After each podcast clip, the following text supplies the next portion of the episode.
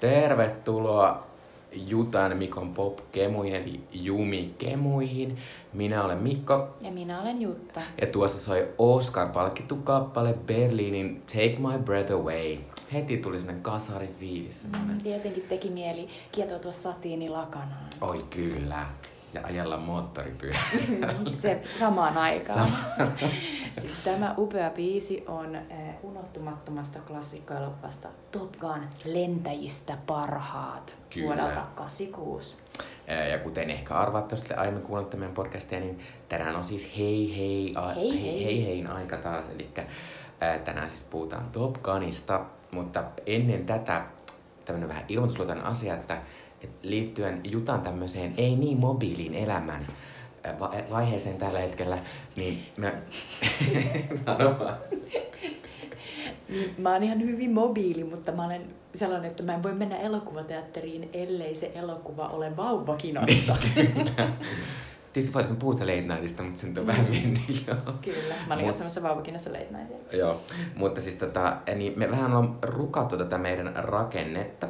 Eli jatkossa meille tulee luultavasti useammin tämmöisiä hei hei elokuvia. Ihan sen Eli takia, että... hei hei viitaten näihin vanhoihin klassikkoelokuviin, joita me halutaan fiilistellä. Kyllä, jotka on ollut niin kuin merkityksellisiä joko kulttuurisesti tai sitten niin kuin meille itselle.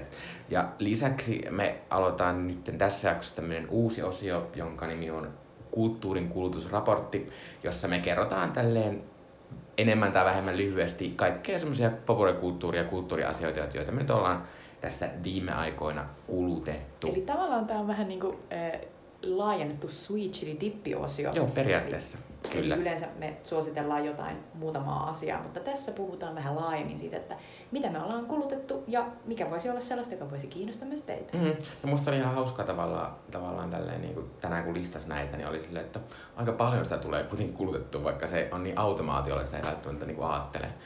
Mutta siis tota, ja tästä johtuen ei ole enää sit switch-dippiä, että me varmaan suositellaan tässä. Mä oon vähän, mä oon vähän katkeraa kyllä siitä, kun se nimi on niin hyvä. Niin on, niin mua jotenkin niinku dippifanina. Niin se ajatus, että ei jossain olisi enää dippejä, jos siinä on aiemmin ollut. Ne. Niin musta tuntuu jotenkin, että, että siitä tulee liian kuivaa. Toivottavasti ne. Tästä ei tule liian kuivaa. Ei tästä tule liian kuivaa. Meidän, meidän pitää kyllä vaihtaa tuota meidän Facebook-sivun niin. Se taustakuva. Tuossa on Meryl Streep, joka huutaa Oscarissa, nyt sitä sweet chili dippiä. Kyllä, mutta eiköhän tästä ihan hyvä tuu. Ja, ja tuota... sweet chili dippi tekee varmasti paluun. Kyllä. Tää ei siis ole välttämättä jatkuva. Ja tämä ei myöskään ole silleen, että me ei välttämättä aina esimerkiksi hei heitä, vaan että voidaan meillä on siinä suunnitella, että puhutaan vähän tästä, kun tämä meidän vuosikymmen tulee loppuun, niin käydään tuossa jossain jaksossa vähän läpi tätä, minne elokuva esimerkiksi ja ylipäänsä meidän kulttuuri niin kuin liikkui tässä kymmenen vuoden sisällä.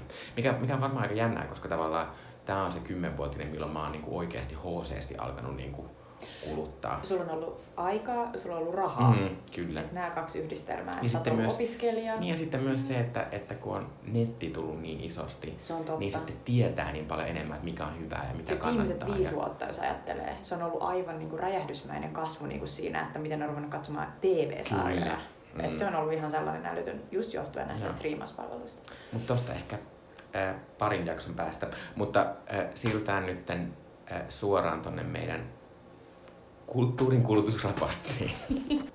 Eli kulttuurin kulutusraportissa me käydään läpi, mitä me ollaan tässä viime aikoina kulutettu. Ja minä nyt ensimmäisenä sukellan tähän minun omaan kulttuurin kuluttamiseen. Pää edellä. Kyllä. Tämä on tämmöinen asia, mistä mä puhuin viime jaksossa, mutta minä olen katsonut Masterchef Australia. Olen viimein puolessa välissä sitä sarjaa, koska siinä olen jaksossa kolmekymmentäkaksi.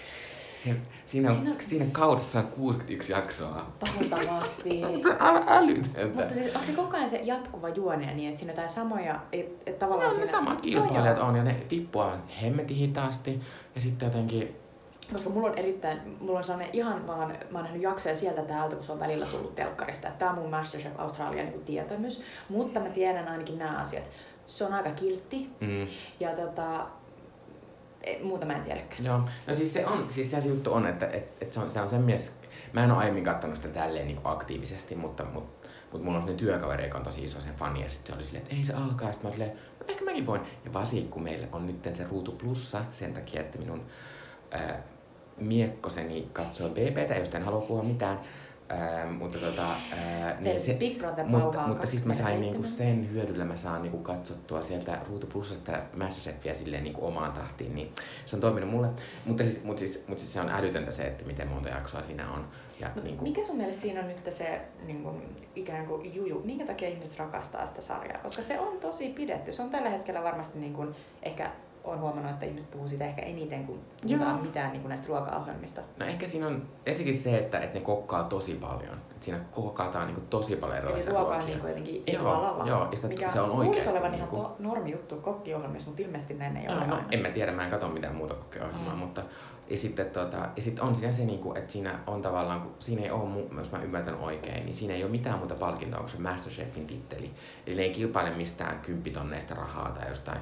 Niin tavallaan niitä ei aja mikään muu kuin se, tavallaan se oma kunnianhimo. Mm-hmm. Ja sitten se semmonen niin kuin, ja sit tavallaan sit se on niin kuin, tavallaan myös se, että sit siinä on semmonen, ne kilpailet tukee toisiaan sen takia, kun tavallaan ei se ole keltään pois se, kun se ei tavallaan ole mitään muuta kuin se. Joo, mutta, mutta on siinä sellaisia ongelmia, niin kuin, että mua, siinä on selvästi sanottu esimerkiksi ihmiset, että pitää koko ajan kannustaa toisiaan. Ja se huukkuu. Siinä on semmoinen, että ne, jos on sellaisia tehtäviä, mihin kaikki ei osallistu, niin sitten ne muut seisoo semmoisella parvekkeella, sitten ne huutelee alas. Sitten ne huutelee kaikkea semmoisia typeä. Tai se, on silleen, se oli alussa ihan hauskaa, mutta nyt se on semmoista Tesa, laita se uuniin! Tesa, tee nopeammin! Tesa, keksit kyllä tämän jutun! Silleen, ihan se vittu, kun Tesa ei ymmärtä sitä niin kuin itse. Antakaa se Tesa, niin tehdä sitä ruokaa! Eikö se on mahtavaa, kun niitä selvästi vähän ärsyttää, mutta ne on silleen, tää on tää konsepti, että hymyile ja heiluta kättää, hei! Peukkuu, että mua ei kiinnosta teidän mielipiteen. Kuten huudatte, niin mä laitan kohta käteni uuniin. Joo. Ja sitten on vähän se ongelma se, että et ne, ne australaiset nähtävästi rakastaa kanaa, koska ne tekee ihan sikana kanaa. Ja sitten käy vähän tylsäksi, kun jatkuu sitä kanaa. Ja sitten... Varsinkin kun sä et edes niin, syö kanaa. Niin, mä en oikein syö kanaa. Mut, mut siis, äh, onks ne reseptit tai onks, onks, onks ne jotenkin ne tehtävät jotenkin mielikuvituksellisia? Onks jotenkin... No siis, äh, no en mä nyt sitä tiedä, ne on usein semmosia, niinku, että, että, tota, että niissä on jotenkin rajoitettu sitä esimerkiksi mitä aineksia sä niin käyttää. Tietysti, että sun pitää niinku käyttää sun älliä ja Joo. tehdä kivestä ja nauriista jotain upeaa. Kyllä, kivistä varsinkin. Ne on tosi herkullisia Australiassa. Mm-hmm. Mutta, siis, tota, mutta nyt mä vähän innossaan, kun seuraavaksi alkaa jälkiruokaviikkoa ja mä oon toinen iso jälkiruokaihminen, niin mä rakastan sitä. Tuossa tuli mieleen, että se eh, tavallaan kokkausohjelma, mitä mä oon kattonut ehkä eniten, niin on Great British Bake Off. Great British Bake Off. Ja just nimenomaan nämä tota, ää, jaksot, joissa oli vielä Mary Berry, tää upea vanha rouva. Mun mielestä sekin oli sellainen sarja, jossa niinku kehutaan aika joo, paljon. Joo. Ja, ja sitten nimenomaan jälkiruoka on mm-hmm. aiheena. Ja mä en itse syö jälkiruokia juurikaan, mutta nyt mä oon huomannut, että mä tykkään kokata niitä. Mm, mutta Great British Bake Off on mahtava. Mä oon niin ihmeessä se ikinä näytty missään suun televisiossa. Se on tosi outoa. Joo, Joo. Mä, mä katsoin sitä, kun mä olin Edinburghissa käymässä ja katsoin siellä niiden Netflixistä. Joo. Mä oon joskus en niin laillisesti katsonut sitä jostain. Kyllä. Äh, Poliisiauto on jo pihalla. Sitten seuraava asia, joka ei ole näin lämminhenkinen, niin kävin katsomassa myös tämän Jokeri-elokuvan, joka nyt on tullut. En tiedä, onko vaan kuullut, mutta mä kertoo, että tämä on tämmöinen äh, sarjakuva-elokuva, jossa Joaquin Phoenix esittää tämmöistä Jokerin alkumyyttiasiaa, ja tämän on ohjannut Todd Phillips, joka on aiemmin siis tunnettu Hangover-elokuvista. Ja mulla oli ihan hirveet siis ennakkäistystä. Tai silleen, että mä olin silleen, että minä en mene katsomaan, että se näytti ankeelta, väkivaltaiselta, toisteiselta ja myös sille ankeen näköiseltä. Mutta sitten... Siinä oli sun lempimies. Niin, ja sit mä sain sinne myös ilmaislipun, niin sit mä olin silleen, no okei. Okay. Ai niin, ja sit sä et myöskään välitä Batmanista mitenkään kauheasti. Niin en, en Koska kauheasti. Tässä on nimenomaan se, että jos välittää yhtään Batmanista, niin Jokeri on tietysti tärkein mm. osa Batmanin niin kuin paitsi maailmaa. Kohta mä alan välittää sitä, kun Robert Pattinson on Batman. Sä löydätkin yhtäkin Batmanin niin, oh sisältäsi. Oi ihan. Kyllä, äh, mutta tota, niin, niin, niin, niin, niin. Mut mä yllätyin Jokerista tosi paljon. Se on alussa aika semmonen niin toisteinen. Ja semmonen niinku, sinne alleviivataan sitä, että nyt menee huonosti, nyt menee niin huonosti. Mut sit jotenkin, sit se, sit se niinku, sitten kun sitä päästään yli siitä semmoista, että ei, se ei oo vaan semmoista niinku kurjuuspornoa, niin se jotenkin muuttuu, jotenkin, jotenkin aika niinku, sit tulee jotenkin aika vaikuttavaa siitä semmosesta niinku anarkiasta ja siitä, ja sitten varsinkin kun siinä on tota, siinä on siis semmonen niinku, että ne pellet lähtee vähän silleen niinku kapitalisteja vastaan niinku mm. silleen, että ää, niinku taistelemaan, sit tulee semmonen niinku vallankumoutus, joo kyllä, niin tota, Niin, niin jotenkin siitä tulee sitten semmoinen niinku tosi hieno jotenkin siihen loppuun päin mentäessä. Toki siinä on sellaisia ongelmia, niinku, että tietysti koska nämä Joker-leffari, se pitää viitata jotenkin Batmaniin, niin aina oli vähän se, oh, okei, okay, no niin. Ai siinä on Bruce Wayne toimi pikkupoika nyt yhtäkkiä. Mm. Ja sitten tuota... Mun mielestä tollaista on aina kivoa. No mutta mut mä olin silleen niin tavallaan, että kyllä kaikki tietää mitä on tullut katsomaan. Niin sit mä olin vähän silleen... Mutta toi on just sellaista faniserviseä, jota tehdään niin, mutta sit isoissa elokuvissa. Niin, tuon, ja sit, tai tavallaan tässä on myös semmoinen juttu, että mä olin tosi vaikuttunut myös siitä, että miten hirvittävän ranka elokuva tästä uskalla tehdä.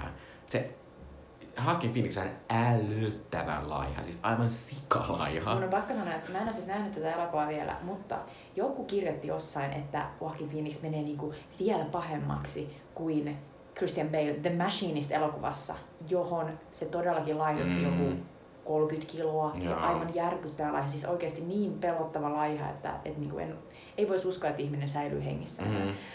Niin mun on vaikea uskoa, että Joaquin Phoenix on pahemman näköinen. No en mä tiedä, se pahemman näköinen, mutta ehkä siinä on jotenkin se, että sitä on mm. kauan nähnyt sen Machinist-elokuvan. Ylipäänsä näiden kahden niin kun, kurjuuden niin kun, ja riuduttamisen vertailu on tietysti sairasta. On ja sitten on tässä sellainen ongelma, niin kun, että Joaquin Phoenix on aina se, semmoisen niin kun, haastattelun, missä kuvasi, että hän tunti tietynlaista nautintoa siitä, että hän sai niinku, että kun hän laidutti, niin hän koki, että hän jotenkin saa jotenkin hallintaan oman kroppansa. No siis toihan on anorektipuhetta. Niin on, mutta se on silleen ihan hirveetä. Niinpä.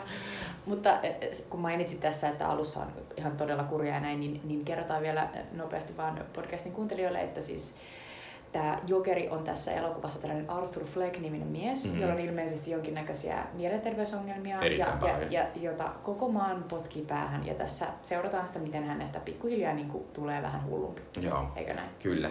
Mutta siis, mut sitten tässä on toinenkin, toinen, tämä on hassu juttu, että tästä ei hirveästi kirjoittu eikä mitään, mutta tässä on näin kummallinen pieni, mä en tiedä, onko se rasismiasia, mutta siinä on tosi monia kohtauksia, missä tummaiset naiset kohtelee sitä Arthur Fleckia vähän silleen huonosti. Niin kun, si, niitä, niitä tavallaan niin monta, että sä kiinnität huomioon silleen, miksi nämä kaikki naiset, jotka tulee puhuu ja on epäkohteleita, on tämmöisiä tummaisia naisia? Okei, okay, en ole nähnyt sitä, mutta tästä elokuvasta, tästä on tullut niin kiinnostavaa varmasti myös sen takia, niin kun, koska tästä on kirjoittu kauheasti sellaisena incel mm, ikään kuin mm. sankarielokuvana, eli tämä jäbä, joka haluamatta, niin kun, haluamatta olla selipaatissa, joutuu olemaan selipaatissa, niin yhtäkkiä se päättää näyttää maailmalle. Niin mun mielestä siihen tavallaan koko tällaiseen netti niin kun yksinäinen jäbä ja lone killer meininkiin sopisi myös se, että toi ohjaaja, joka kuitenkin on tollainen hangover-elokuvista tuttu, joka haluaa kuitenkin, että tää elokuva on mahdollisimman katsojaystävällinen, eli mahdollisimman suuri jengi niinku tykkää siitä, niin se pikkasen myös haluu kosiskella ehkä niitä niinku oikeesti niitä jätkiä. Mutta mä oon siinä mielessä niinku eri mieltä, että mä en usko, että se on halunnut tehdä katsojaystävällisen leffan, koska tää on oikeesti, se on ihan älytöntä, miten hirveetä se kurjuus on siinä. Niin, mutta se palvelee niitä inseleitä. Niin, niin, niin, niin. Mä, ja mä tarkoitan tietysti sillä tavalla, että, että se on niinku mahdollisimman suuri niinku tapahtuma. Koska Joo. silloin, jos elokuva on tosi järkyttävä mm. myös, niin silloin kaikki haluaa mennä katsoa sen myös mm. tavallaan. Kunhan se ei ole niin kuin, äh, Lars von Trier äh, mm. Antikraista järkyttää, jolloin ihmiset ei halua mennä katsoa sitä. Äh, tota, ne haluaa kuulla siitä.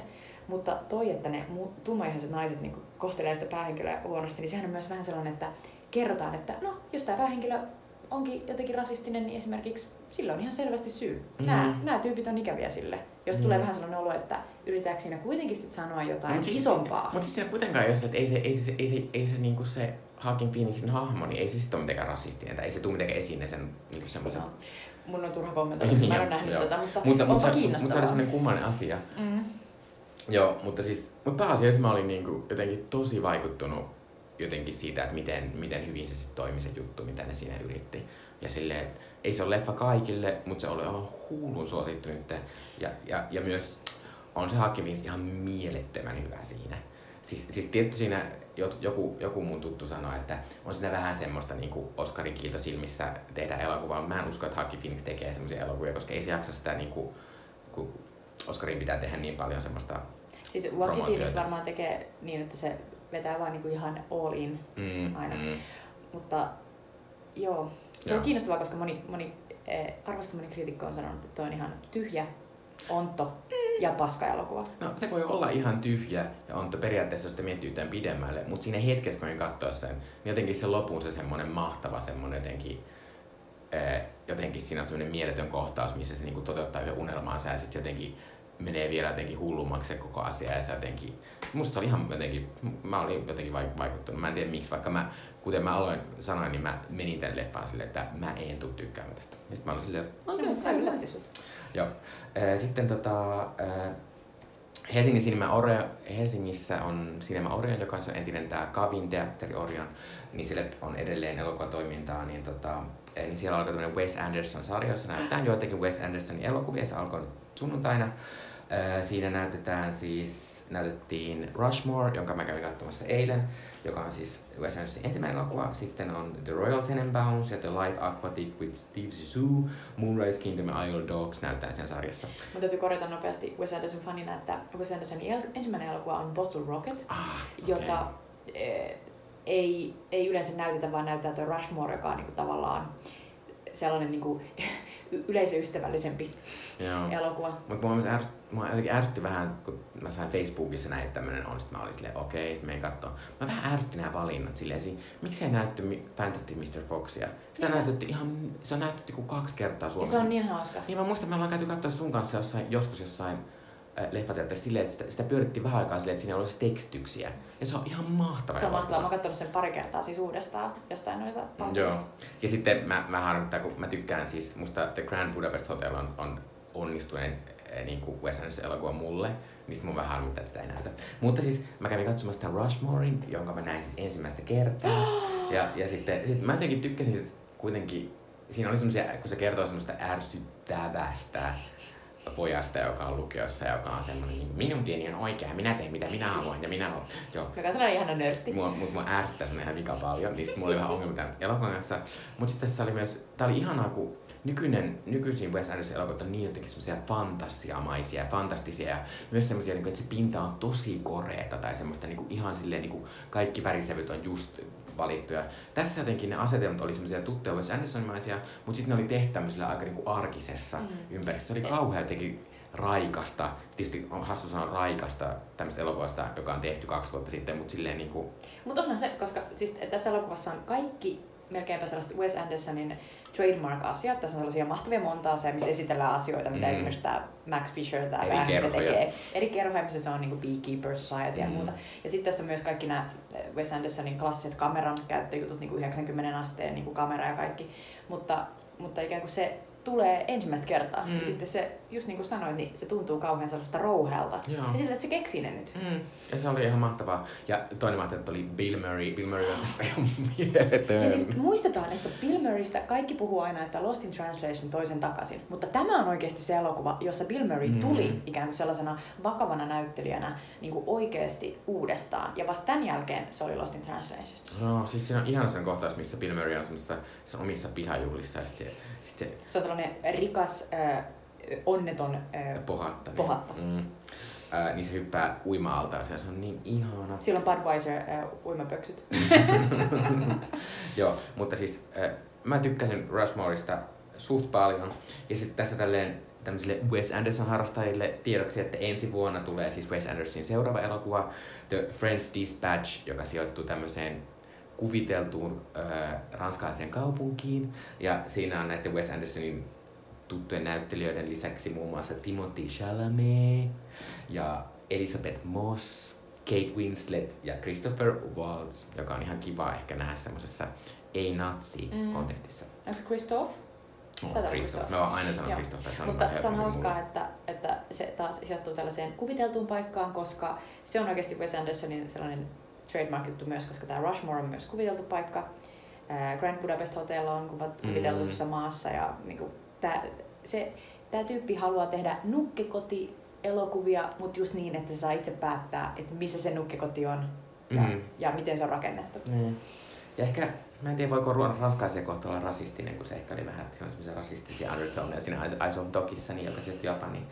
Ja sit mä, mun vika-asia on, että mä kävin katsomassa Espoon taidemuseo Emmassa, Espoon Modernin taiteen museo Emmassa, kävin katsomassa Michael Jackson on the Wall-näyttelyä, johon alussa suhtauduin vähän silleen, että onko tämä vähän ankeita, että yhdestä taiteilijasta tehdään tällainen juttu. Ja sitten kun siitä vastaan oli viime syksynä se Leaving Neverland-dokumentti, joka oli... Joka jälkeen oli vähän sellainen, että mikä on miksi suhteen... Espoo hommaatte tämän näyttelyyn? Joo, siellä, mutta siellä oli myös semmoinen ihan, siellä oli semmoinen, semmoinen ihan teksti, että, että ymmärrämme, että tämä on niin tapahtunut tämä asia on suunniteltu jo paljon aikaisemmin ja että, että toivomme, että niin kuin, tästä asiasta voidaan keskustella näyttelyn ympärillä, mikä tietysti on, on tota, ää, ää, totta.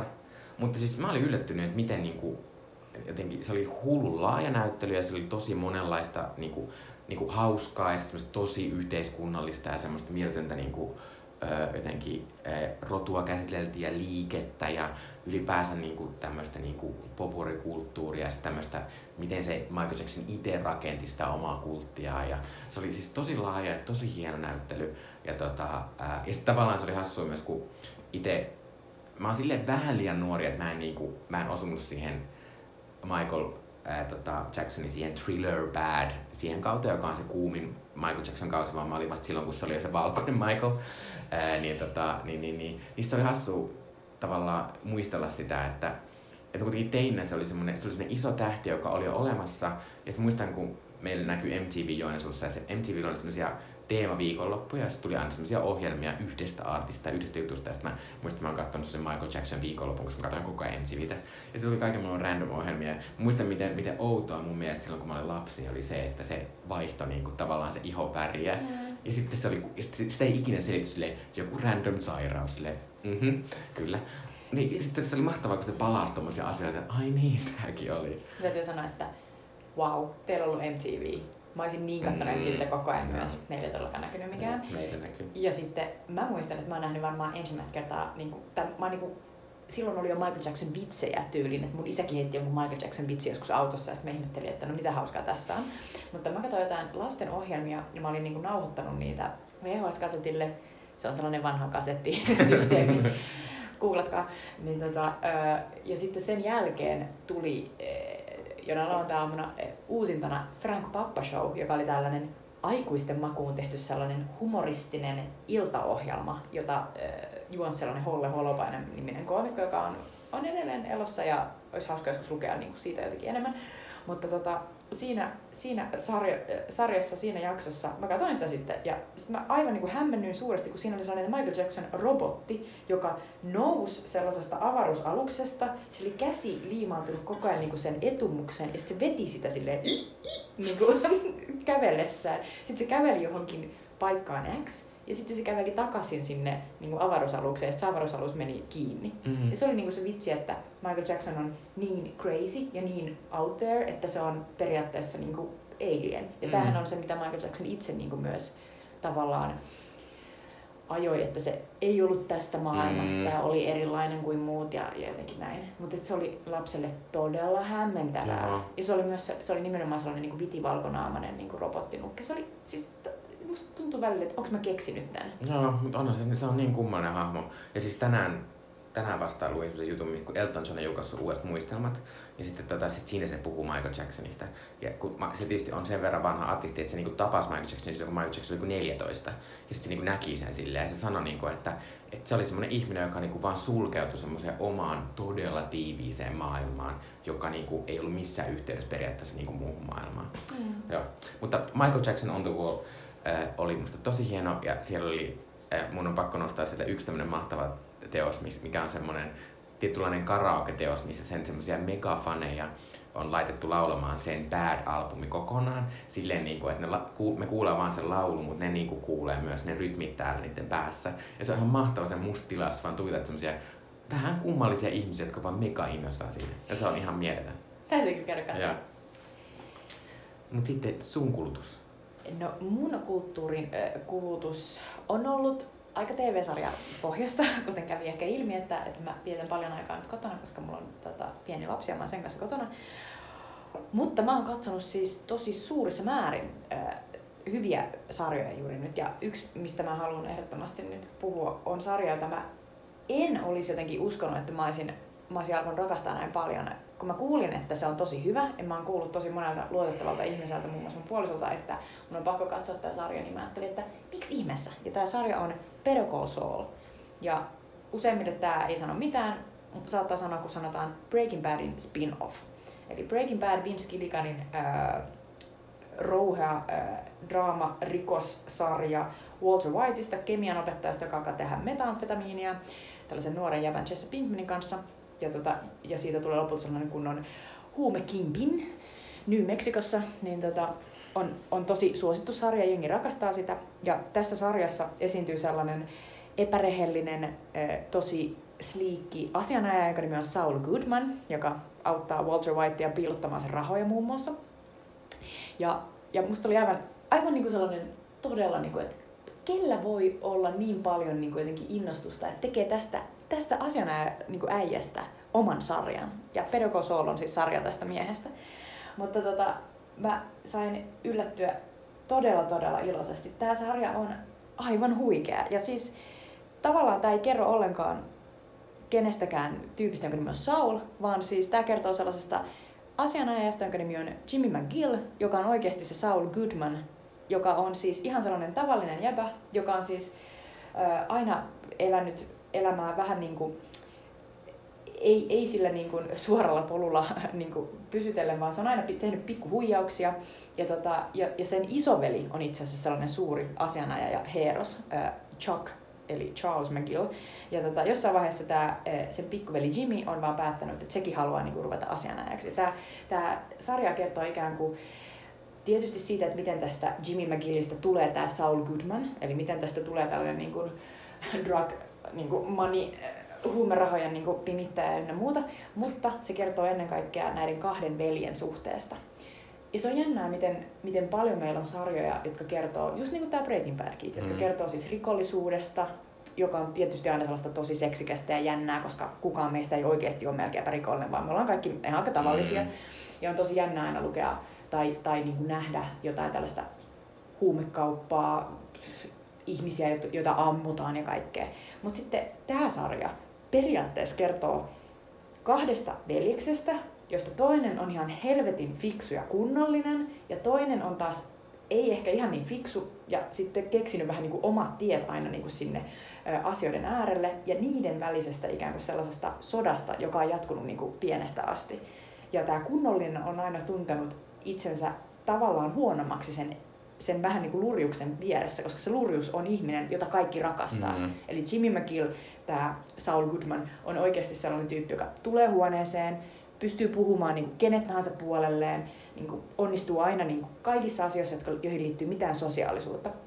Ja sitten taas tää se veli on sellainen tyyppi, joka pystyy niin kuin saamaan täydet, täydet pisteet jostain huippuyliopistosta, jostain lakikokeesta ja, ja tota, loistamaan niin kuin oikeussalissa, kun kyse on nimenomaan näistä niin kuin oikeuskirjoista. Mutta sitten muuten se on tosi sellainen niin kuin tavallaan pieni pieni ja niin kuin tavallaan ujo ihminen. Ja sitten tässä on tosi, tosi järkyttävää ikään kuin seurata, miten tämä tää ujotyyppi on joutunut ikään kuin sellaisiin tilanteisiin, joiden, joiden johdosta sillä on kehittynyt tavallaan sellainen mielisairaus, joka pakottaa sen sulkeutumaan sellaisen ison omakotitalon sisälle, koska se pelkää ää, ja, ja, ja kokee niin kuin, ikään kuin saa sellaisia oireita sähköstä, sähkömagneettisesta säteilystä, mutta se on tosi outoa.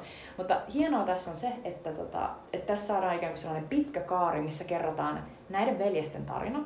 Sitten toisaalta tässä kerrotaan myös tällaisen tavallisen, vähän niin kuin ää, duunarijätkän nousu niin kuin tälleen asianajajaksi ja vähän niin kuin isoihin kenkiin astumisesta ja näin.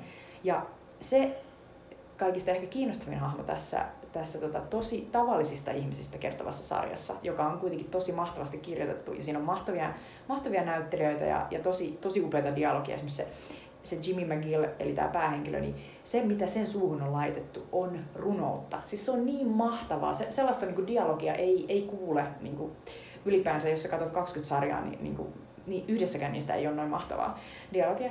Se on sellaista niin kuin, vähän niin kuin joku koko ajan puhuisi ilotulitteille ja saat vaan silleen, ei hitto soiko, mitä seuraavaksi tulee. Mutta sitten tässä paras hahmo mun mielestä kuitenkin on sellainen tota, toinen sellainen duunari ää, ikään kuin taustasta, vähän niin kuin huonommasta lähtökohdasta asianajajaksi noussut sellainen nainen, Kim Wexler, joka on ää, joka aloittaa siis sellaisessa arvostetussa asianajatoimistossa sellaisesta postihuoneesta, että se on sellainen postityttö.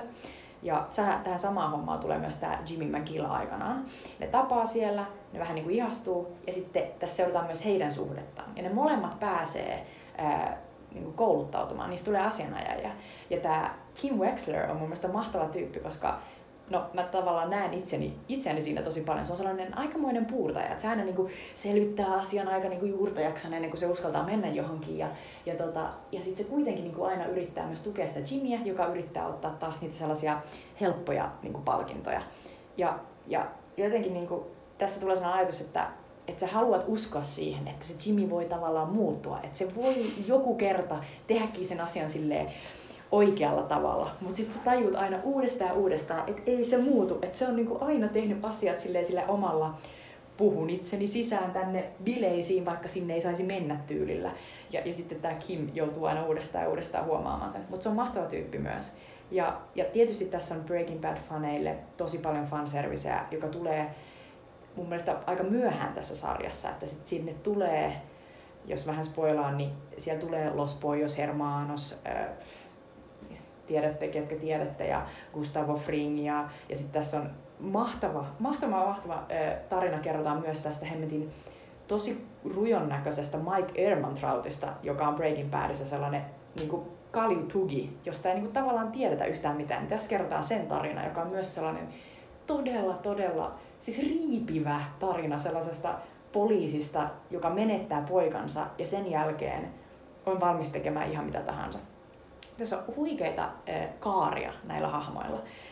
Mut mä en, mä, siis kukaan ei olisi voinut saada mua vakuuttuneeksi siitä, että tämä sarja on näin hyvä, ellei mä olisi katsonut tätä. Mm. Ja nyt mulla on tää kauhea ongelma, että mä yritän saada kans muut katsomaan sitä, mutta se on hirveän vaikeeta, koska Koska tulee taas se kysymys, että miksi kukaan kattoisi tavallaan sarjaa siitä yhdestä jätkästä, joka on siinä Breaking Badissa, mutta mä voin sanoa, että tämä no, on loistava sarja. No tietysti sen takia, että ihmiset on katsonut Breaking Badia ja se on tosi hyvä sarja niiden mm. mielestä. Ei mun mielestä, kun mä en ole katsonut sitä.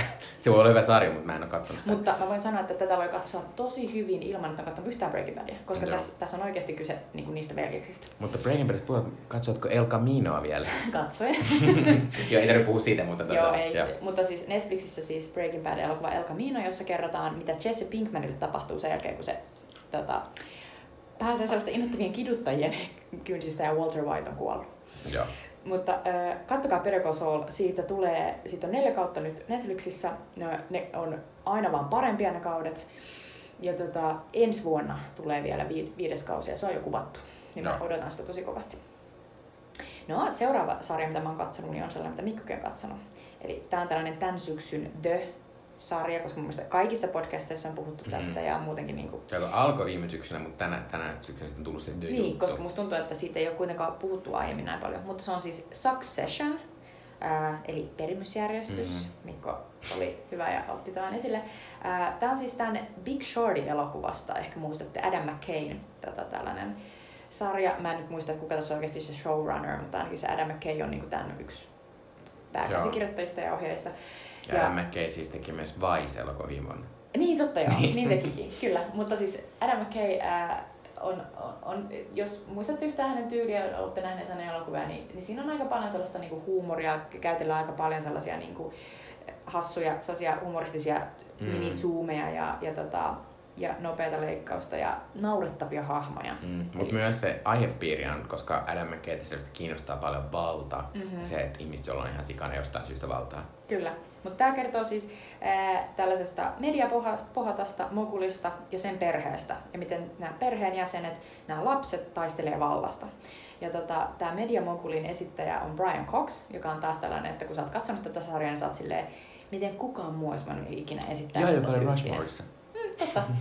ää, Brian Cox esittää siis ää, tällaista ää, Logan-nimistä tota, jäbää, joka on hyvin, hyvin niin kuin, ikään kuin vähän, sanotaan, että se on, se on Rupert Murdochin ja, ja sitten muutamien muiden tällaisten isojen mm. tota, pomojen, oikeiden ihmisten siis tällainen yhdistelmä.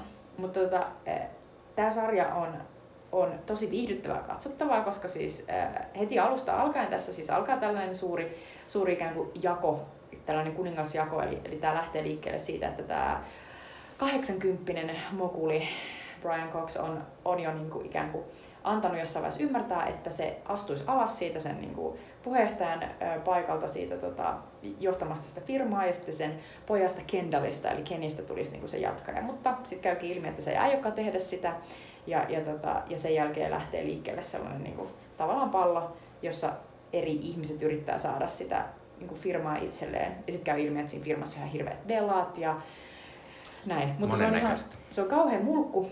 Tietysti se tota, isä ja sitten nämä sen lapset on jollain tavalla kaikki erittäin, erittäin ää, niin kuin tunnevammaisia. Joo, siis, siis käytännössä niin kaikki hahmot tässä basically on mulkkuja. Niin. niin kuin, että, mutta nä- kaikki vähän eri tavalla, kaikki vähän eri tavalla. Eli näillä, näillä tota, mun yksi, yksi lempparihahmo on siis tällainen, tämän perheen tytär Shiv, jota esittää Sarah Snook, joka on ainoa ehkä heistä niin näistä lapsista, joka on tehnyt itselleen jonkin järkevän työn, että se on tällainen niin kuin poliittinen tavallaan, se, se hoitaa niin kuin presidentinvaalikampanjoita mm. ja se on tällainen poliittinen niin kuin kampanjoitsija, mutta, tota, mutta näkee, että se on myös niin kuin tavallaan, se on niin kuin henkisesti ja tunne, se on niin kuin tunne-elämältään täysin tyhjä. Mm.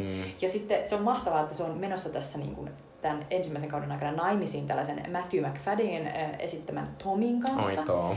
Ja tota, niin näiden kahden välinen keskustelu on niinku yksi mun lempiasioita tässä koko sarjassa, koska ne koko ajan keskustelee toisilleen silleen, ikään kuin vakuutellen niinku koko ajan sen niinku keskustelun aikana, että tällä tavallahan ihmisten pitää keskustella, mm. jos niillä on jotain tekemistä toisten mm. kanssa. Eikö vain Tom? Kyllä Shiv. Ja se näkee, että niille, niille ei ole oikeasti mitään tavallaan yhteyttä toisiinsa.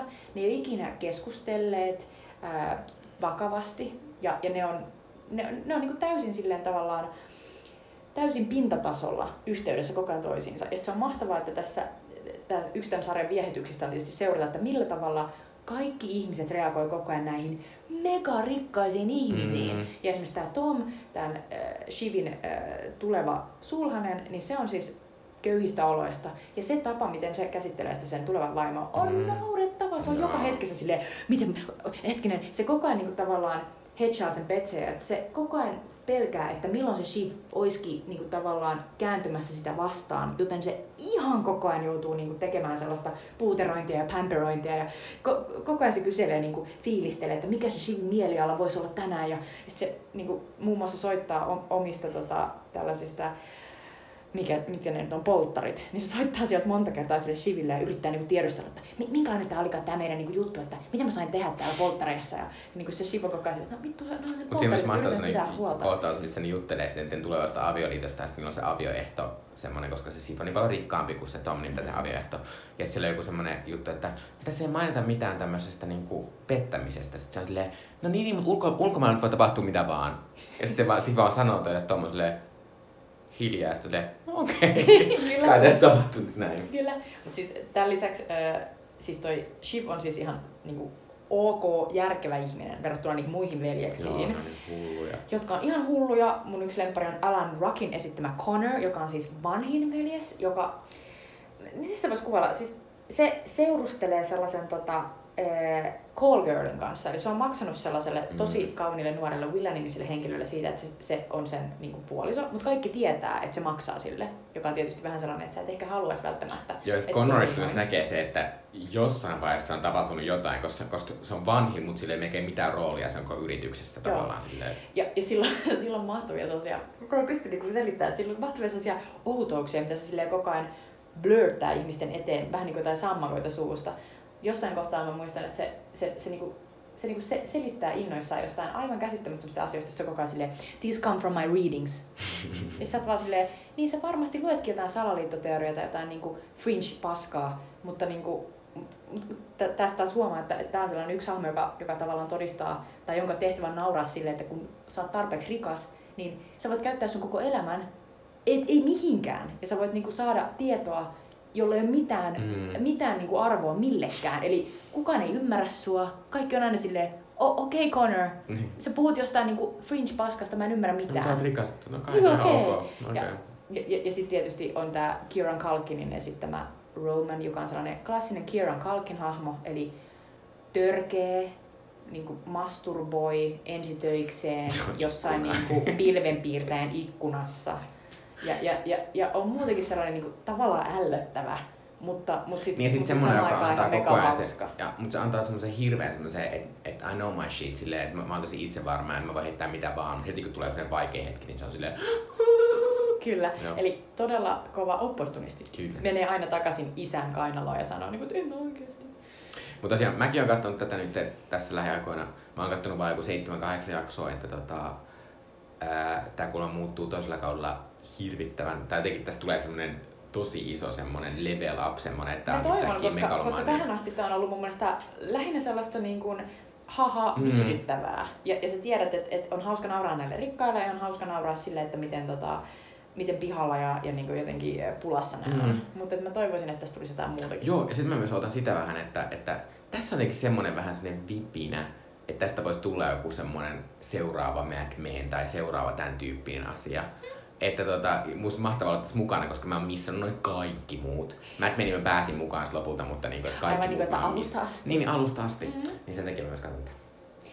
Mut katsokaa, Successionia on siis kaksi kautta. H B O:ssa. Joo. Ja siinä oli meidän kulttuurin kulutusraportti tällä kertaa. Ja nyt päästään itse pääpihviin, eli hei hei. Hei hei. Top Gun. Elikkä nyt siis hei hei. Hei hei. Ja nyt meillä aiheena siis vuoden tuhatyhdeksänsataakahdeksankymmentäkuusi, joka on minun synnyinvuoteni. Joo, hieno vuosi. Hitti-elokuva Top Gun. Äh, Top Lentäjistä Gun on... parhaat. Lentäjistä parhaat. en, ol... en ollut tietoinen siis tästä lisäjutusta, koska katsoin jonkun semmoisen version, jossa tätä ei lukenut. Äh, mutta siis tota... Äh, Top Gun on siis Tony Scott. Tony Scott on tämmöinen action-elokuvista ehkä tunnettuin. Ridley äh, Scottin veli. Kyllä, joka kuoli vuonna kaksituhattakaksitoista. Oman käden kautta. Kyllä. Tää? Oikeesti? Joo, joo, se teki itseni. Moi ei. No mut, se on myös säälittävää, että mä olin silleen, mä olin heti kun mä kuulin tämän, silleen, aina tää on Ridley Scottin veli, koska Ridley Scott on musta hyvä elokuva. Ja en mä sano, että Tony Scott ei oo, mutta... Tony Scott on ehkä tehnyt elokuvia, jotka ei oo ihan just sun övreä. Ei ne on joo. Lähinnä tällaisia toimintajuttuja. Joo, ja tästä elokuvasta kertoo myös paljon se, että yksi tuotteista oli Jerry Bruckenheim, joka siis on tämmönen yksi... Bruckenheimer. Bruckenheimer, kyllä. Ihanaa, mutta... Ja näin. Mutta siis äh, Top Gun on siis tämmönen... Äh, mieletön lentäjähäiskä elokuva tämmöisistä upeista ihmisistä, jotka lentää semmoisilla todella kalleilla Hornet-tyyppisillä koneilla tänne Suomeenkin ollaan hankkimassa. Ää, tää siis, ää, tää, kaikki tiedetään siitä, että tässä on pääosassa siis Tom Cruise ja Val Kilmer, jolla on tietynlaista kemiaa, johon palaamme tuossa. Siis jo sanoa, että useimmat saattaa muistaa Top Gunin Pasilasta ää, poliisipäällikkö Repomiehen ei ole homoelokuva, on hyvä lentoelokuva mm. läpästä. No on lentokuva, on lentoelokuva ainakin. Öö, mutta siis on Tom Cruise ja Val Kilmer ja sitten tota, josta tuli tämän kautta huomattavasti suurempia tähtiä. Öö, ja tää tota, silloin kun tää julkaistaan Top Gun, niin tää oli aivan siis mieletön menestys Amerikassa. Tää on niinku Mikolle just sitä nonnaa. Eikö tää on mahtavaa, siis tää oli siis koko kahdeksankymmentäluvun kymmenenneksi katsotuin elokuva Amerikassa. Mm. Öö, ja tää siis, siis tuotti... E- maailmanlaajuisesti melkein neljäsataa miljoonaa dollaria, mikä on aika paljon, koska tää, tämän tekeminen maksaa viisitoista miljoonaa euroa. Ja dollaria siis. Koska U S Navy nee. antoi näiden käyttöön näitä tota, koneita ja, ja tietysti myös halusi tota, lukea käsiksen ja poistaa sieltä asioita. Aika yllättävää suhteessa, mitä siihen jäi sitten. Äh, mutta siis tota, äh, tämä oli muutenkin tosi jotenkin vaikutuksen teki tuolla Amerikassa ihmisiin tämä elokuva, että että tää tosiaan, äh, tän soundtrack on yksi kaikkien aikojen myydymmistä soundtrackeista. Ja toi kappale, joka kuultiin tän meidän podcastin ihan alussa, oli Be- Berlinin Take My Breath Away, voitti parhaan kappaleen Oskarin. Ja siis tää teki myös vaikutuksen sillä tavalla, että näiden äh, tota, elokuvateatterien ulkopuolella oli rekrytointipisteitä, jossa mm-hmm. ihan suoraan otettiin ihmisiä, jotka oli fiilistyneet niin paljon tästä hävittäjälentää koulutuksesta, että halusi hakea siihen itsekin. Joo, ja kuulemma nämä... Äh, äh, tota, armeijan ilmoittautuneiden ihmisten määrä lisääntyi ihan hillittömästi. Eli... Ja toinen asia, mikä lisääntyi, oli Ray-Banin Aviator la, ä, ä, tota, aurinkolassimallin myynti, koska tässä kaikilla kuumilla häiskillä on semmoset päässä. Mm, lentäjälasit, ne on Top Gunista. Joo, ä, ja tää, mut tää, ei ollut, tää oli myös muista asioista ehdolla Oscareissa, mikä oli vähän yllättävää minulle, ä, tota, vaikka koska tämä ei ehkä ollut maailman paras elokuva, kun katsoin tämän. Katsoin tämän siis ensimmäistä kertaa siis nyt lauantaina. Äh, mutta oli ehdolla siis muun muassa leikkauksesta ja äänestä ja äänleikkauksesta, mitkä tietysti on silleen, suhteessa silleen, kun miettii, että minkälaisia elokuvia kasarilla tehtiin, niin on ne tavallaan hienoja lentokohtaukset. Ja, siis, ja... ja totta kai, siis tuossahan on jouduttu käyttämään aika paljon niin kun osaamista, että on saatu ne MiG-hävittäjien kaikki hienot äänet niin jotenkin hyvin, hyvin niin kuin taltioitua ja sitten miksattua niin, että se ei ole ihan järkyttävää kuultavaa. Joo, ja mä niin kuin ymmärrän tavallaan sen, että, tota, että varmaan siinä, silloin tää oli ihan hieno elokuva. Myös Mikko, pakko sanoa tähän väliin, että sä oot katsonut tän niin kuin nyt joltain pikkunäytöltä. Tää on tarkoitettu... Meillä on ihan iso telkkari. Mutta tää on tarkoitettu katsottavaksi elokuvateatterissa niin, että tää tekee vaikutuksen. Terveisin, olen nähnyt tämän niin kuin isolta valkokankalta. No mä, mä en usko tohon yhtään, mutta usko, ehkä se teki vaikutuksen sinuun. Äh, mutta äh, Top Gunista puhutaan siis äh, paitsi sen takia, että, että tämä teki tähden Tom Cruisesta, joka on äh, tämmöinen aikamme suuri action-tähti, mutta myös sen takia, että Top Gunista tulee ensi kesänä jatko-osa Top Gun Maverick, joka vaikuttaa vähän erityyppiseltä elokuvalta, mutta paljon hienomman näköiseltä, sanon sen. Siinä on edelleen Tom Cruise. Joo, mutta tota, äh, kohta kun siirrytään tota, juttelemaan tästä itse elokuvasta, niin me tehdään tämmönen juttu tässä alussa, äh, koska m- lähinnä minä ehkä olen sitä mieltä, että et, et, et juonen käyminen läpi on erittäin tylsää, niin me nopeutetaan sitä tällaisesta äh, This Had Oscar Buzz äh, podcastista tutusta jutusta, missä toinen meistä, tällä kertaa Jutta, yrittää kuudessakymmenessä sekunnissa kertoa tämän elokuvan juoneen. Ja minä otan tässä aikaa ja katsotaan, miten pitkälle he, Jutta pääsee. Mä en ole harjoitellut yhtään, mutta ei se haittaa. No niin, nyt lähdetään. Okei, okay, N Y T nyt. Tom Cruisen esittävä Maverick on äh, hävittäjälentäjä ja hän pääsee parinsa Goosen kanssa eliittilentäjäkoulutukseen eli Top Gunin. Maverickin isä on myös ollut lentäjä, hän on kuollut aikanaan ja se on top secret kamaa. Sen takia Maverick haluaa selvittää, mitä isukille kävi. Maverick ei seuraa ohjeita ja se aiheuttaa skismaa ja kateutta ö, myös näissä ö, kurssikavereissa, etenkin Val Kilmerin Icemanin kohdalla.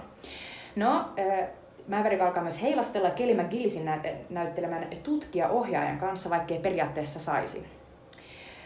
Ö, iso asia, joka tässä elokuvassa tapahtuu, on se, että Maverickin pari Goose kuolee tapaturmaisesti, jonka jälkeen Maverick meinaa lopettaa lentämisen kokonaan. Mutta hän antaakin sille uuden chanssin ja saa vielä mahiksen ja pelastaa Icemanin ja osoittaa, että se pystyykin tekemään ö, hyvää lentäjätyötä ja ajattelemaan myös muiden kuin o- omaa etua. Jää vielä viisi sekuntia aikaakin. Uhuh. Mahtavaa! Tässä tosin ei ole kauhean monimutkainen juoni, että... Mutta tuossa oli niinku pääpiirteistä. Niin. Ajattelin, jos me puhuttaisiin jostain, jostain tota, to, Paul Thomas Andersonin elokuvasta. Meikö se on vähän haastavampi. Mutta toisaalta senkin voisi niinku kuitenkin tiivistää silleen, niinku sille, että, että niin. Kulttijohtaja, jota seuraa sellainen koiramainen mies. Kyllä. Mutta siis tota, äh, tässä siis lyhyesti tämä elokuvan juoni. Ja tämä elokuva ei ole siis tunne tästä juonesta niinkään. Ja tämä on myös tämmöinen elokuva, jonka mä en ihan muista, että minkä toisen elokuvan tämä lukutapa olisi muuttunut tässä vuosikymmenten mm. saatossa niin paljon kuin Top Gun. Me ei toisaalta tiedetä, että miten sitä on luettu silloin heti, mutta sanotaan, että tämän elokuvan ehdottomasti niin kuin olennaisin lukutapa on tämä on homo-elokuva. Mutta voin sanoa, että jos tää on käytetty armeijan markkinointiin, luultavasti silloin, kun se tuli viisi ei luettu, mm. niin että se on megalomainen gay-elokuva. Mutta siis myös tässä on paljon tällaista tavallaan ehkä voi olla, että armeijaan kuuluvaa sellaista homososiaalista käytöstä, joka siis on sellaista, puhutaan stondiksista, toisten erektioista, heilutellaan pyyhkeitä toisten pepulle. Ja pidetään silleen niinku, niinku, vähän niinku sylkyssä sitä toista miestä. Sitten kyllä, ja niinku, tavallaan o- ollaan siellä niinku kundien kera ja, ja jotenkin tosi likellä ja, ja, ja näin. Ja sitten kuitenkin tässä myös käydään niinku baareissa ja, ja isketään naisia, mutta ei kauhean tosissaan. Mm. Mutta siis tota, tää on siis, tää elokuva on sinänsä hassu, että, että tässä ei tavallaan, vaikka kuvataan action-elokuvaksi usein, niin tässä musta ei ole hirveästi tavalla, ei ole kauhean montaa niitä lentokohtausta esimerkiksi. Se tietää, koska ne lentokohtaukset on tietysti kaikki kauhean vaikeita mm. kuvata ja myös tosi tosi kalliita. Mm. Ja niitä varten on täytynyt tehdä niin kuin tämän U S A-armeijan kanssa tosi tiivistä yhteistyötä. Ja mun mielestä yksi iso kysymys tämän elokuvan katsojalle, jos on kiinnostunut tällaisista kysymyksistä, on onko tämä elokuva kovinkaan moraalinen, koska tämä on käytännössä armeijan tilaustyö, mm. jonka Tony Scott on suostunut tekemään. Ja aikanaan niin tässä oli pää, ensimmäisessä pääosassa niin oli Matthew Modine, jonka monet muistaa esimerkiksi Full Metal Jacketin Jokerin eli päähenkilön roolista. Mutta Modine äh, kieltäytyi lopulta tästä pääosasta, koska koki, että se soti hänen omaa moraaliaan vastaan tehdä tällainen armeijan rekrytointielokuva, mm. joka käytännössä tämä on. Niin, on se. Ja tota, äh, mutta mä, niin tavallaan se, koska, koska tässä tää Tom Cruisen hahmo, tää Maverick, tää on siis tosi semmonen niinku sankarisotilas, mm, joka on tavallaan on ihan hul- hultiton, ja, mutta sit kuitenkin nerokas, ja sitten se pääsee kaikkiin, niinku se tekee koko ajan kaikkea semmosia kuulee juttuja, jotka on väärin te sääntöjen mukaan, kyllä, mutta sitten se päästää niistä silleen, että mut periaatteessa teit oikein. Niinpä, koska isäsikin oli niin hävittäjälentäjä ja olet yhtä upea, mutta myös yhtä kamala. Joo, mut, äh, tota, mutta siis äh, mä en halua vielä siirtyä siihen homoasiaan, kun mä haluan vähän aikaa myös jotenkin paljastella tai paistella siitä, että että siis tässä Tom Cruise on erittäin nuori ja tavallaan aika lailla niinku uransa alussa. Se että hän oli hän oli ollut siis riskibisnes-elokuvassa. Just menisin sanoa, että et, et, et näyttää, näyttää niinku Tom olisi kävellyt suoraan riskibisneksen kuvauksista tähän näin. Joo. Ja riskibisnes kertoo siis lukiolaisjäpästä, joka alkaa pyörittää kotoaan bordellia.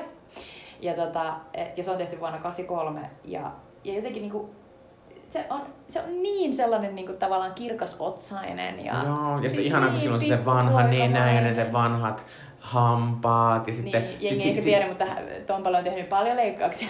On, no, sit, mutta sit sille, ne, ne, ne on varmaan semmoista tavallaan nuoruuden pyöreyttä, mutta sillä on jotenkin ihanat puhtaiset omenaposket, semmoiset, sen naama jotenkin niin. Se na- tietysti kun nykyisin Tom Cruise on niin paljon vanhempi, niin tietysti mm. hänellä on aika paljon vähemmän rasvaa naamassa. Mut, niin tässä nähdään tota... myös se, että, että kun Tompa tunnetaan niinku siitä sellaista valtavasta niinku korvasta korvaan ulottuvasta niinku dollarihymmöstä, mm. niin tässä nähdään niinku tosi monessa kohtaa se Tompan poikamainen sellainen suu kiinni hymy, mm. joka on tosi sellainen meek, mm. vähän sellainen, vähän sellainen ujo ja jotenkin, jotenkin sulonen. Mm.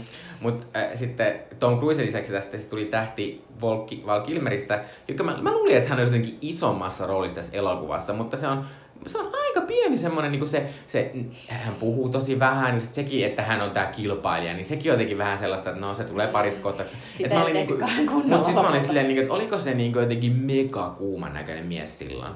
No varmaan se, se oli. Se näyttää jotain Vanilla Iceilta siis. Mm, se on ollut varmaan sen ajan niinku hot shit. Joo. Ja siis... Äh, No siis Val Kilmerillä on yksinkertaisesti mahtavimmat lainit tässä koko, koko elokuvassa, koska no voidaan mennä kohta siihen homo ikään kuin luentaa, mutta mun mielestä tässä on myös yksi olennainen luenta tässä elokuvassa on se, että tämä kertoo itse asiassa seksistä ja, ja ikään kuin turvattomasta seksistä tämä koko elokuva, koska siis muun muassa Val Kilmer sanoo tälle Tom Cruisen hahmolle, että you are unsafe, joka mun mielestä viittaa täydellisesti siihen, että et, et ikään kuin Tom Cruise on sellainen tyyppi, joka harrastaa niinku seksiä ilman kondoomia. Ja sitten Val Kilmer on silleen, en tykkää tästä, mutta alistun. Mut, ihana luenta kyllä tai tommonen. Mutta tota, äh, pitäisikö meidän siirtyä nyt siihen kuitenkin siihen kaikkein hukkaimpaan asiaan. Koska siis siihen... se, se menee läpi tämän koko elokuvan. Me ei, puh- me ei pystytä esimerkiksi puhumaan melkeinpä Kelly McGillisin hahmosta, joka, joka on tämän elokuvan nais, tavallaan tällainen sivupääosa. Jonka hahmon nimi on siis Charlie, joka on tämmöinen tunnettu naisten nimi. Ky- kyllä, kyllä, kyllä. Mutta siis äh, mun mielestä siis ensimmäisistä kuvista lähtien äh, tämä elokuva, äh, siis te, tästä tippuu sellaista niinku, tavallaan panon jälkeistä sellaista niinku hikeä. Tää, mm. tää koko ajan niinku, jengi on ihan hiessä silleen siellä öö, cockpitissä. cockpitissä, missä, missä ne kuuntelee ja antaa, antaa neuvoja näille hävittäjälegendoille, jotka sitten taas lentelee siellä taivaalla ja kaikki on niinku tosi niinku, jotenkin hiuskarvan varassa koko ajan niinku, kuolemaa lähellä. Vähän niinku seksikin tai mm. orgasmi on sellainen niinku, tavallaan tyhjä niinku, paikka. Tämä kaikki on se ihme punaisia semmoisia. Kyllä. Niinku... Ja sit, niinku, tässä on hirvittävästi koko ajan. Tämä elokuva perustuu siihen, että tässä on jatkuva jännite sillä, että tässä on miehiä, jotka vaikuttaa olevan tosi kiimaisia niinku, koko ajan stondis päällä, mm. mutta mitään ei saada niinku, purettua. Tässä on niin kummallista, että niinku, puhutaan ihan niinku... Niinku siitä, miten tulee hard on ja niinku mä oon silleen, what? So's my Johnson. Ja tällaisia niinku mahtavia kommentteja. Mutta siis pointti on se, että et, et tässä, tässä, tämä menee yhteen sen kanssa, että tässä myydään sitä niinku armeijaa tosi niinku jotenkin seksikkäänä, upeana, mm-hmm. niinku jotenkin jännittävänä paikkana. Sitten tässä näytetään, miten nämä hävittäjälentäjät menee illalla baariin. Siellä on pelkästään hyvännäköisiä bööniä, jotka silleen parveilee niiden jäpien mm-hmm. ympäri, mutta nämä jäpät viettää aikaa keskenään. Mm-hmm. Ja tota... Si- Mut... si- siinä on koko ajan niin tällaista, tässä on mahtavia kohtauksia, jos olette nähneet tämän elokuvan, niin, niin tota, eritoten ee, tämän rantalentopallon pelaamiskohtaus nousee monesti mieleen siinä, että et miten, miten jotenkin tulee se olo, että eikö nämä tekijät ole tajunneet, että tämä näiden heteromiesten pelaaminen näyttää niin homoudelta. Mutta siinä on varmaan ollut semmoinen, että nyt tehdään tämmöistä seksikästä niin tota, to, tota, äh, siis armeijakuvastoa. Et ei ole tajuttu, että se niinku ylittää semmoisen tietyn rajan, että se ei ole enää et, välttämättä heteronaisille niin, seksikästä. Et, et, et, et, et siinä aletaan niinku fiilistelee niiden niinku öljyisiä, lihaksikkaita joo. yläkehoja ja sitten tavallaan niitä upeita sellaisia niinku high fiveja ja niinku toisen kaulaan niin, niinku rävähtämistä. Niin, ja sitten toisaalta, toisaalta näiden niinku, tämän lentopallokohtauksen lisäksi tässä on lukemattomia kohtauksia, missä niinku hengaa näiden kaikkien treenien jälkeen niinku pukuhuoneessa silleen, että siellä on kaikki muu valkoista, niitä kaikki pyyhkeet on valkoisia, kaikki alusosat on valkoisia, ja sitten aina missä on väriä, niin on niiden ne punertavat ihot, ja sitten mm. jossa ne lähmii toisiaan siellä, ja mm. oikeesti ne on semmosia, niissä on semmoinen jotenkin fiilis, että missä vas, vaan kohta vaan sellainen wow, wow, ja sieltä alkaa semmoinen niinku, aha, mun tippu pyyhee. Voi ei, ja mä tipahtiin saippuaan, nyt auttakaa. Joo, se on oikeesti ihan käsittämätöntä. Joo, siis se on ihan mahtavaa, että tota, ja jotenkin niinku tässä on valtava seksin lupaus, mutta tota, mut, mut, mut, loppujen lopuksi kun tässä tulee seksikohtaus, niin se vaikuttaa jotenkin ihan sellaiselta, että mitä? Niin. On, onks tää niinku, onks tää niinku oikeasti seksiä vai niinku mitä? Eli tota, tää Maverick, kuten tuossa kuudenkymmenen sekunnin kuvauksessa kerrottiin, niin, niin alkaa heilastella tällaisen eh, ohjaaja, tällaisen tavallaan siviili niin kuin, tyypin kanssa, tällaisen Kelly McGillisin kanssa, joka tulee ö, auttamaan näitä hävittäjälegendoja jotenkin. Ja joka on vähällä niinku rankingeissä vähän niinku yläpuolella. Se on vähän niinku sen maikka. Mm-hmm. Ja tota, tää Kelly McGillis on niin mahtava hahmo, koska mä muistan, että silloin kun mä näin tän pienenäkin, niin mä ajattelin, että miten toi on niin kummallinen toi nainen, että tuntuu, että, että se ei jotenkin sovi tähän ollenkaan. Ja ensimmäisen kerran, kun se näytetään, niin sillä on sellainen pinkki villapaita olkapäillä, ja se on hyvin sellainen kiltin, vähän niin kuin koulun kanslistin näköinen. Ja se on siellä baarissa, mihin nämä hävittäjäjävät mm. tulee, missä on sellaisia tosi kuumia, nuoremman näköisiä jotenkin bööniä. Jolla on sellainen upea kasari böönä. Kyllä. Mutta, tota, mutta jotenkin tulee sellainen, että, että Että et, miten toi Kelly McGillis tekee tässä elokuvassa. Ja sitten miten voi olla, että se Tom Cruisen hahmo ihastuu siihen. Koska se Tom Cruise vaikuttaa niinku tosiaan tosi paljon juniorimmalta. Mm-hmm. Niinku, et, et ehkä siinä on sellainen opettaja-oppilas niinku sellainen ihastus. Mutta sitten äh, mitä pidemmälle tässä elokuvassa mennään, niin sitä enemmän tulee sellainen fiilis, että se, että se tota, Kelly McGillisin hahmo Charlie, niin se on, se on itse asiassa... Se ei ole itse asiassa tavallaan nainen ollenkaan, se on vähän sellainen maskuliininen mm. tyyppi. Se, se sen, niin kuin, ylipäänsä sen kasvojen luusto ja, ja matala ääni tuo mieleen Lauren Bacallin, joka on niin kuin Hollywoodin tällaisia suuria niin kuin maskuliinisia niin kuin naiskaunottaria. Ja Bacallhan teki ikään kuin legendaarisimmat elokuvansa Humphrey Bogartin kanssa, joka oli myös hyvin lyhyt mies, mikä on mielestäni tosi hauskaa. Mutta tota, mut, mut, mut siinä on jotain, jotain sellaista tosi kummallista. Tässä on sellainen mahtava kohtaus, missä tota, ee, no, aiemmin tämä Kelly McGillisin Charlie on kutsunut tämän Tom Cruisen luokseen syömään. Tom Cruise on ollut, tullut sinne suoraan jo niistä lentopallopeleistä äh, niin ja ollut ihan hikinen ja sanonut, että haluaisin mennä suihkuun. Sitten seuraavaksi ne näkee siellä tukikohdalla, niin että Kelly McGillis on hississä. Silloin sellainen baseball-hattu päässä ja se, se on tunkenut sen valtavat kiharat, jotka on siis aivan niin kuin huhuh, kasari. Mm. Niin kuin, kiharapilviin, ja se on tunkenut ne sinne sisään ja se näyttää hyvin niinku, että se näyttäisi vähän niinku yrittävän näyttää mieheltä. Ja sitten on se iso takki päällä, joka niinku peittää niinku kaikki sen muodot periaatteessa. Ja sitten tota, Tom Cruise tulee siihen niinku suoraan niinku suihkusta silleen pyyhe olalla. Ja, ja, ja siinä tulee sellainen olla, että... Ja niinku aivan megahikisen, silleen, että sen niinku naama valuu. Niin, niin sitten tulee sellainen, että yrittääkö tämä niinku, äh, Charlie, tämä Kelly McGillisin hahmo, niinku tavallaan posata miehenä, jotta se saisi Tom Cruiselta enemmän niinku huomioon, koska se on tajunnut, että tämä on homoelokuva. Mm-hmm. Mut t- t- noi on niinku noita ajatuksia, mitkä tu- nousee mieleen. Niin ja siis Charlilla ei vaan siinä kohtauksessa, mutta myöhemminkin sillä on tosi usein päällä se semmoinen niinku, mm. äh, semmoinen aika miehekäs takki tai semmoinen, joka on aika iso. Ja... Totta kai sen voi lukea, että, että se on niinku nainen tällaisessa niin. megamaskuliinisessa mm. ympäristössä, jossa se yrittää tavallaan pärjätä. Ja tietysti mut se on ainut tota... nainen tyyliin, kun on työpaikasta, mm. varmaan sillä muuta vaatteita ei ole, jos haluat käyttää työvaatteita. Mutta mut, mut, siinä on jotain sellaista niinku tavallaan mahtavaa siinä sellaisessa rajankäynnissä, mm. että mikä tämä mikä tää mimmi on. Ja sitten varsinkin kun sitten tietää, että tota, että Kelly McGillis on oikeasti siis niinku tosielämässä, se on siis lesbo, niin se on jotenkin tosi hauskaa, että se on tällaisessa mm. megahomo-elokuvassa mm. niinku tullut tähdeksi. Mutta tosiaan tässä on myös tavallaan tämmöisen niinku miesten välisen jännitteen lisäksi, niin tavallaan tässä on myös kummallisen paljon semmoista niinku miesten välistä koskettelua, niinku semmoista, että ollaan luennolla, niin pidetään niinku To, niinku kättä silleen tavallaan toisen takana ja sit siinä on semmonen mahtava, sit kun tää Goose kuolee ja sit se on ihan paskana se Maverick ja sit se on jossain yllättäen taas alasti jossain niinku kylpyhuone, sit sen semmonen joku päällikkö tulee sinne ke- Tom niinku, niin tulee niinku lohduttamaan sitä, sit se lähtee pois ja sit se kuljettaa sen käden silleen sen selän läpi tälleen. Mä en edes tajua. Joo, mikä oli silleen koska Tom okay. Cruise on sellaiset läpinäkyvät valkoiset bokserit jalassa pelkästään.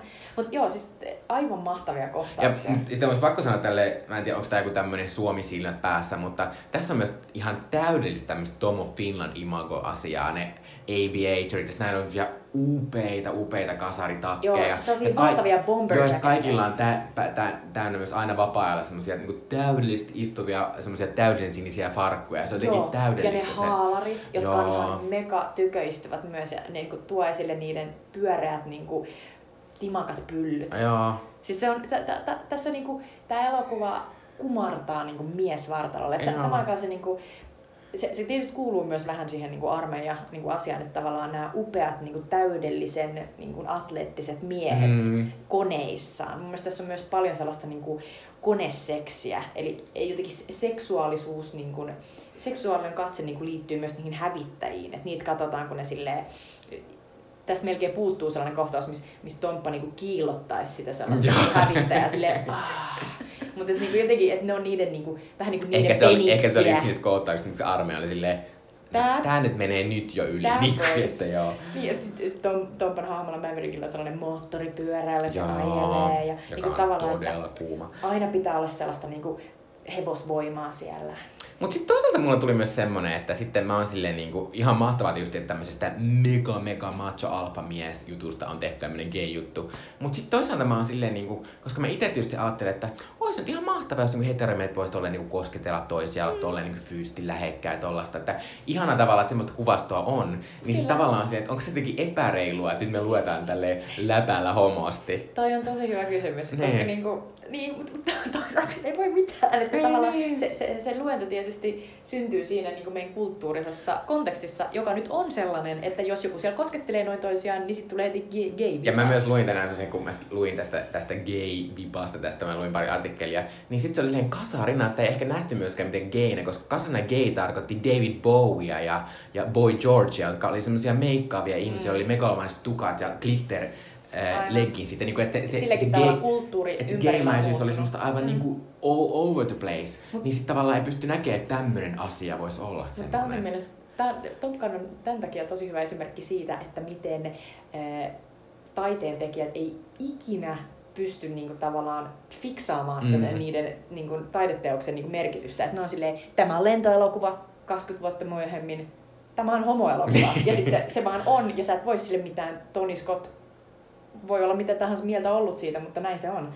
Ähm, musta on hyvä ottaa esille myös se, että, että niinku, tässä on selvästi se tavallaan se kylmä sota myös niinku taustalla, joka siis nyt tuntuu taas siltä, että et niinku tavallaan et eihän sellaista nyt edes ole, mutta tässä puhutaan kuitenkin koko ajan niinku niistä vihollisen niinku lentokoneista. Joo, mutta mut se on randomisti silleen, niinku, että koko ajan puhutaan vihollisesta, mutta ei puhuta niinku ik- ja siis sen lopussa tulee semmoinen iso kohtaus, missä sen Maverickin mm. pitää pelastaa kaikki, niin kukaan ei sano, että mistä helvetistä mm. ne on ne koneet ja tullut. Sit, ja sitten se, niinku sijo- se on sijoitettu johonkin paikkaan, joten, jotta ne ei varmasti olisi niinku, niinku mitään neukkukoneita. Ja, tota, ja, ja siis toi on varmasti sen armeijan niinku, mm. tavallaan sensuurin niinku, mukaista, että, että asioita ei sanota kuitenkaan niin suoraan.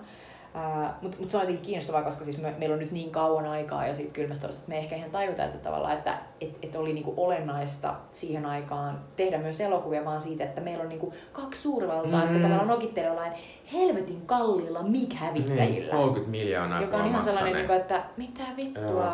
Tietysti Suomikin on niinku, edelleen niinku, hornetti. Niin, kohta, kohta tuota. Ajankohtaista on.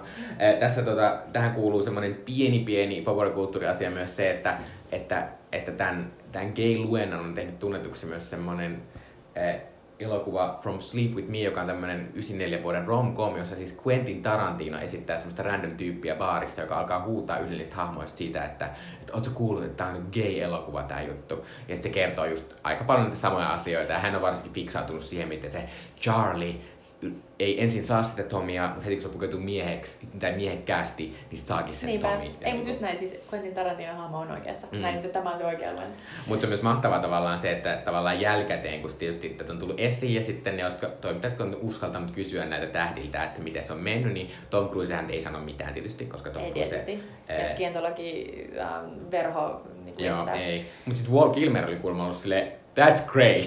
että että aivan mahtavaa. Mikä on jotenkin ihanaa, koska oh, pakko taas fiilistellä. Siis, siis tä, tä, tässä elokuvassa on kaikista legendaarisemmat loppukommentit ikinä.